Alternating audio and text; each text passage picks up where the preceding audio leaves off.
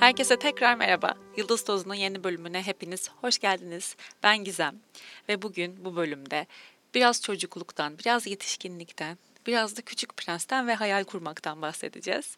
Ama bölüme başlamadan önce ben size bu bölüme sponsor olan Salus'tan bahsetmek istiyorum. Çünkü aslında bölümün içeriğiyle de oldukça alakalı olduğunu düşünüyorum. Kişisel gelişim, insanın kendi kendine yardımcı olabilmesi, e, psikolojik sağlık, beden sağlığı bunların hepsi için doğru bir e, yardımcı kaynak Salus. O yüzden onlarla ilgili birazcık konuşayım istiyorum. Salus, uzmanlar ve kendine yardım kaynaklarını bir araya getiren bir dijital sağlık uygulaması aslında. Klinik psikologlar, psikolojik danışmanlar, diyetisyenler, fizyoterapistler, doğum koçları ve daha birçok farklı uzmanla online görüşmeler yapabiliyorsunuz. Ve tüm bu uzmanlar titiz bir değerlendirme sonucu sisteme alınıyor. E, psikoterapistlerin hepsi bunu geçen sefer de belirtmiştim. Benim için önemli bunlar. Hepsi yüksek lisans mezunu klinik psikologlar. Ve bizim kullanıcı olarak deneyimimizi en iyi şekilde kişiselleştirebilmek adına da e, bazı sorular soruyorlar ve aldıkları yanıtları e, gelişmiş bir algoritma değerlendiriyor. Sonucunda da bu uygulama bize ihtiyacımıza göre gerek uzman eşleştirmeleri yapıyor, gerekse içerik önerileri yapıyor ve e, destek almak istediğiniz konulardaki tüm içeriklere ücretsiz olarak ulaşabiliyorsunuz. Bunun bu şekilde sunulmasında ben oldukça kıymetli buluyorum. Uygulama içerisindeki sosyal medyadaki web sitelerindeki tüm içerikler uzman kontrollerinden geçiyor ve hatta yine söyleyeceğim benim de çok sevdiğim klinik psikolog Özge Orbay onların danışma kurullarında. İncelemek isterseniz bu şekilde kendinize yardımcı olmak isterseniz açıklamalar kısmına gereken bütün bilgileri koyacağım Salus'la ilgili. Şimdi bölüme geçebiliriz. Helen E. Buckley'nin Çocuk yani The Little Boy adlı beni çok duygulandıran hikayesinin edebiyat ve psikoloji alanında uluslararası çalışmalar yapan yazar Nihan Kaya'nın çevirisi bu bölüme güzel bir başlangıç olacak diye düşündüm. Çocuğun okuldaki ilk günüydü. Çocuk çok heyecanlıydı. Yeni şeyler öğrenmek için sabırsızlanıyordu. Öğretmeni bugün bir resim çizeceğiz dedi. Güzel diye düşündü çocuk. Resim yapmayı severdi. Her türlü resmi çizebilirdi. Aslanları ve kaplanları, tavukları ve inekleri, trenleri ve vapurları. Boya kalemlerini çıkardı ve çizmeye başladı çocuk. Ama öğretmen durun dedi. Başlama vakti şimdi değil. Sonra herkes ona hazır görünene kadar bekledi. Şimdi dedi öğretmen çiçek çizeceğiz. Güzel diye düşündü çocuk. Çiçek çizmeyi severdi ve pembe ve turuncu ve mavi boya kalemleriyle güzel çiçekler çizmeye başladı. Ama öğretmen durun dedi. Şimdi size çiçeğin nasıl çizildiğini göstereceğim. Yeşil saplı kırmızı bir çiçek çizdi. İşte dedi öğretmen. Şimdi başlayabilirsiniz. Çocuk önce öğretmenin çiçeğine sonra kendisininkine baktı. Kendi çiçeğini öğretmeninkinden daha çok beğenmişti ama bunu söylemedi. Resim kağıdının diğer yüzünü çevirmekle yetindi sadece ve öğretmenin çiçeğine benzeyen bir çiçek çizdi. Yeşil saplı kırmızı bir çiçek. Başka bir gün öğretmeni bugün hamurla bir şey yapacağız dedi. Güzel diye düşündü çocuk. Yılanlar ve kardan adamlar, filler ve fareler, arabalar ve kamyonlar. Çocuk oyun hamurunu çekiştirip mıncıklamaya başladı. Ama öğretmen durun dedi. Başlama vakti şimdi değil. Sonra herkes ona hazır görünene kadar bekledi. Şimdi dedi öğretmen bir tabak yapacağız. Çocuk tabak yapmayı severdi. Her boyda ve her şekilde tabaklar yapmaya başladı. Ama öğretmen durun dedi. Şimdi size tabağın nasıl yapıldığını göstereceğim. Ve sonra herkese derin bir tabağın nasıl yapıldığını gösterdi. İşte dedi öğretmen, şimdi başlayabilirsiniz. Çocuk önce öğretmenin tabağına, sonra kendisininkine baktı. Kendi tabağını öğretmeninkinden daha çok beğenmişti ama bunu söylemedi. Elindeki oyun hamurunu hamur yeniden koca bir topa dönüşene kadar yuvarlamakla yetindi sadece. Ve öğretmeninin tabağına benzeyen bir tabak yaptı. Derin bir tabak. Aradan çok zaman geçmeden çocuk beklemeyi öğrendi. İzlemeyi ve ona söylenenleri aynı öğretmeninin yaptığı gibi yapmasını öğrendi. Aradan çok zaman geçmeden çocuk artık kendi kendisine bir şeyler yapmamayı öğrendi. İşte o günlerde çocuk ve ailesi başka bir şehre, başka bir eve taşındılar ve çocuk başka bir okula gitmeye başladı. Okuldaki ilk gününde öğretmen bugün bir resim çizeceğiz dedi. Güzel diye düşündü çocuk ve öğretmenin ona ne söyleyeceğini bekledi. Ama öğretmen hiçbir şey söylemiyordu. Öğretmen sadece sınıfın içinde geziniyordu. Çocuğun yanına yaklaştığında sen resim çizmek istemiyor musun diye sordu öğretmen. İstiyorum dedi çocuk. Peki ne çizeceğiz? Sen çizene kadar senin ne çizeceğini ben bilemem dedi öğretmen. Peki nasıl çizeceğiz diye sordu çocuk. Sen nasıl istersen o şekilde dedi öğretmen. Herhangi bir renk olur mu diye sordu çocuk. Herhangi bir renk olur dedi öğretmen.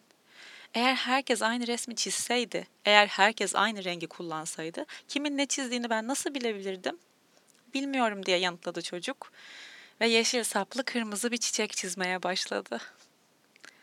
Ben bu hikayeyi ilk okuduğumda da aynen böyle boğazım düğümlenip gözlerim doldu. Şu an 105. kez okuyorum ve yine aynı şekilde hissediyorum. evet.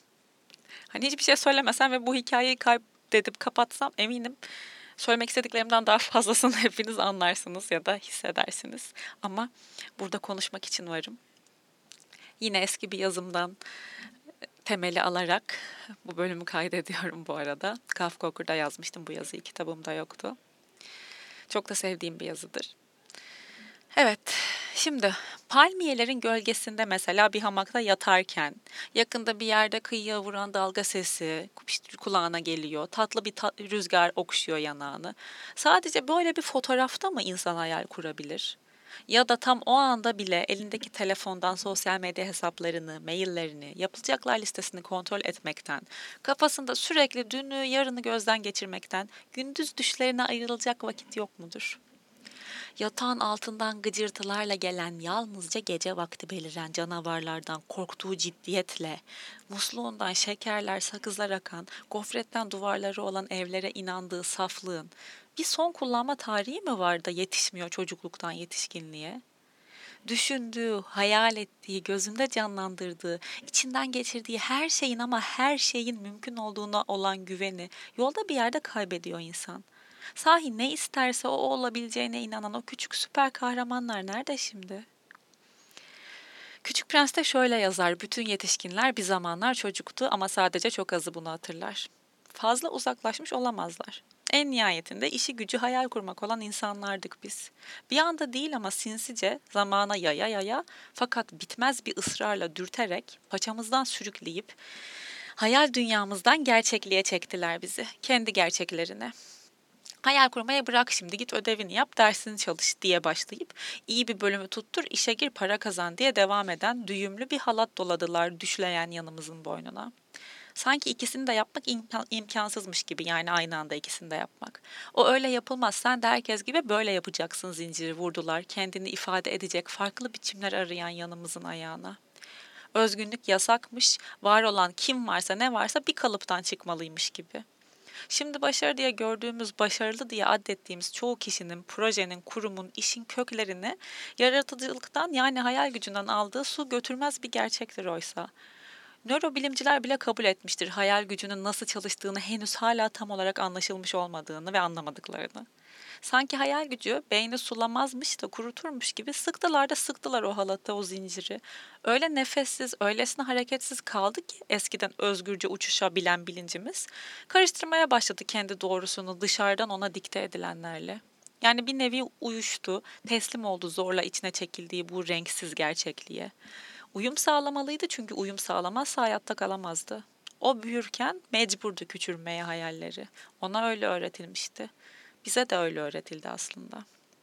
Şimdi bizim bütün çabamız belki de bu Y kuşağı olarak bize öğretilenleri yeni nesile aktarmamak, kendi çocuklarımıza aktarmamak ki Z kuşağındaki genç arkadaşlarımız, kardeşlerimiz bence buna çok güzel baş kaldırıyorlar.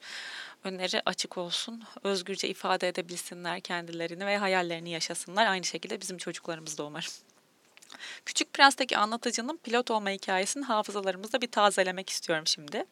Küçüklüğünde ilk çağın ormanlarını anlatan bir kitapta şu satırları okuyor.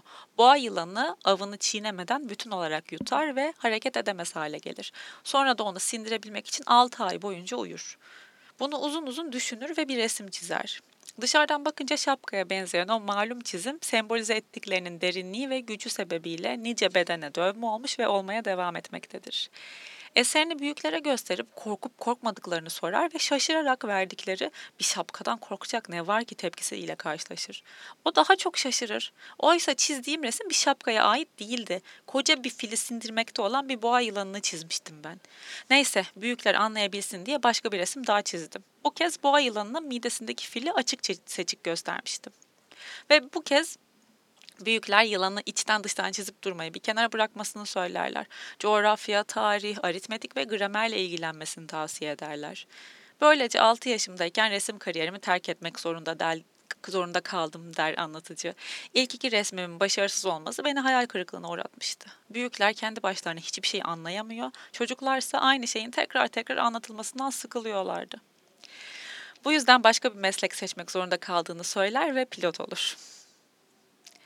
Benim akademik geçmişimle ilgili detayları çok iste ve vazgeç bölümünü dinlediyseniz ya da kitabımı okuduysanız Kalbin Arkası kitabımın adı açıklamalar kısmında bulabilirsiniz onun da detaylarını.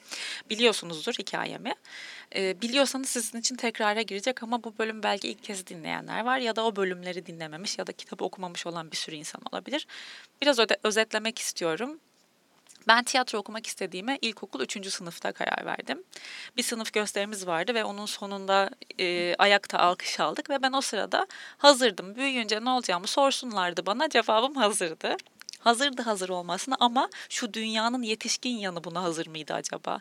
Üniversiteye yani 19 yaşıma gelene kadar geçen 10 sene içerisinde e, mesleğimin tiyatroculuk olmasını istediğimi söylediğimi duyan, fikrini sormuş olayım olmayayım fark etmez. Çoğu insanın ağzından havaya e, şey fırlatıldı. Heves kıran bir füze. Hatta füzeler silsilesi. Şöyle füzeler. Aç mı kalacaksın? Soğan ekmek mi yiyeceksin? Sen başka bir bölüm oku altın bileziğin olsun kolunda altın bileziğin olsun biliyorsunuz. O tatlı bir cümledir. Onu hobi olarak yine yaparsın vardır bir de. Yine bundan bahsetmiştim bu bölümde. Bazılarınıza tanıdık gelmiş olacaktır bu cümleler. Şimdi ben 32 yaşında bir kadınım. Mevsim yaz, hava hayli sıcak ve ben kahvemi yudumluyorum. Kollarıma bakıyorum, altın bileziğim falan yok dünyanın en iyi okullarından birinde tiyatro bölümünü bitirip biraz orada biraz burada sahne tozu yutmuş. Ülkeye döndüğünde iş bulamamış hatta aldığı eğitim buradakinin aynı değil diye aşağılanmış, dışlanmış hem fiziksel hem ruhsal olarak çok zorlanmış. Hayal ettiği gibi ömrünü bu mesleği icra ederek devam ettirmiyor olan bu işten bu işten şu güne değin hani değilse hiç para kazanamamış biri olarak gönül rahatlığıyla tüm içtenliğimle söyleyebilirim ki tiyatroculuğu seçmek verdiğim en doğru kararlardan biriydi. Bundan 21 yıl evvel soluduğum o büyülü şey hayatımı 21 değil hatta 23 yıl evvel e, sol, soluduğum o büyülü şey hayatımı hayal ettiğimden de güzel bir biçimde şekillendirdi. Bu satırları yazarken ve size bunu okurken yüzümde bir gülümseme var. İçim huzur ve memnuniyet dolu. Bunu yalnızca düşlediklerime, düşlediklerime doğru düşe kalka da olsa yürümekten vazgeçmememe, düşmemi istedikleri o dipsiz kuyulara düşmeyişimi ve en önemlisi de acısıyla tatlısıyla tüm bu tecrübeyi yaratanın başkalarının beklentileri ya da dayattıkları değil, bizzat benim kendi kurduğum düş oluşuna borçluyum şapkadan fazlasını ya da aslında ortada hiçbir zaman bir şapka olmadığını fark edebilmeye niyetiyle fili ve boğa yılanını görebilmeyi seç, seçe seçe yeni düşlerin peşine düşmeye devam ediyorum.